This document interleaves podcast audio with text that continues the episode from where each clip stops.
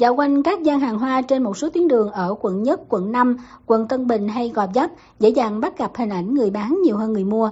Một số tiểu thương cho biết, vào thời điểm này năm ngoái, khách tìm mua hoa khá nhộn nhịp. Tuy nhiên, chiều ngày 13 tháng 2, dù giá hoa hồng không tăng, thậm chí một số hoa còn giảm hơn so với năm ngoái, nhưng khách vẫn không có. Hiện nhiều bạn trẻ có xu hướng mua hoa, quà trên mạng, nên chợ cũng khá vắng vào dịp lễ. Tại chợ hoa Hồ Thị Kỷ, quận 10, lượng khách rất thưa thớt, một số sạp hoa không có người xem hoặc hỏi mua. Anh Nguyễn Tuấn Đức, chủ cửa hàng hoa tươi nhuận dân trong chợ cho biết, do ngày lễ Valentine cũng là mùng năm Tết, cùng với đó kinh tế khó khăn nên lượng khách giảm mạnh. Anh Đức chỉ nhập số lượng bằng 1 phần 3 lượng hoa so với năm ngoái. Tính ra thì những cái hoa này nó sẽ rơi khoảng tầm 6 đến 7 nghìn một bông. Màu đỏ bữa nay nó rơi vào khoảng tầm 10 nghìn hơn 10 nghìn một chút. Rẻ hơn giá năm ngoái một chút. Năm ngoái thì cái hồng đỏ này bán tại chợ đã được 15 nghìn rồi. Còn uh, với các shop tất nhiên là họ sẽ bán cao hơn, tranh hơn so với giá của thị trường hoa sỉ khoảng tầm 3 đến 40 phần trăm trừ các chi phí ấy.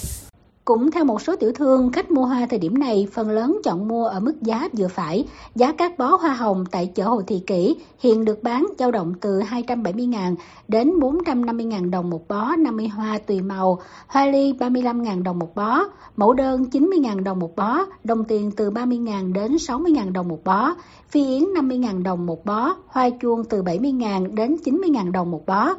Không chỉ hoa tươi mà tại một số tuyến đường trên địa bàn thành phố Hồ Chí Minh, các mặt hàng quà tặng phổ biến trong dịp Valentine như sô cô la, gấu bông và lưu niệm cũng chịu chung tình cảnh ảm đạm.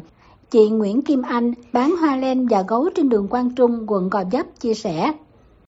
À, nói chung là năm nay là về quê nhiều chậm hơn, về quê hết, không không không như mấy năm.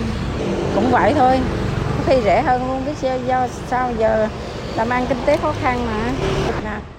Dự báo tình hình thị trường qua ngày lễ tình nhân 14 tháng 2 năm nay sẽ ế ẩm.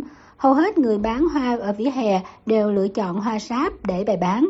Anh Trần Ngọc Long, chuyên bán các dòng hoa sáp thơm và sô-cô-la trên đường Cách mạng tháng 8, quận 3 cho biết, Vài năm gần đây, khách hàng thích mua những mẫu hoa sáp nhiều hơn, do đó dịp lễ này anh chuyển hẳn sang bán dòng hoa này.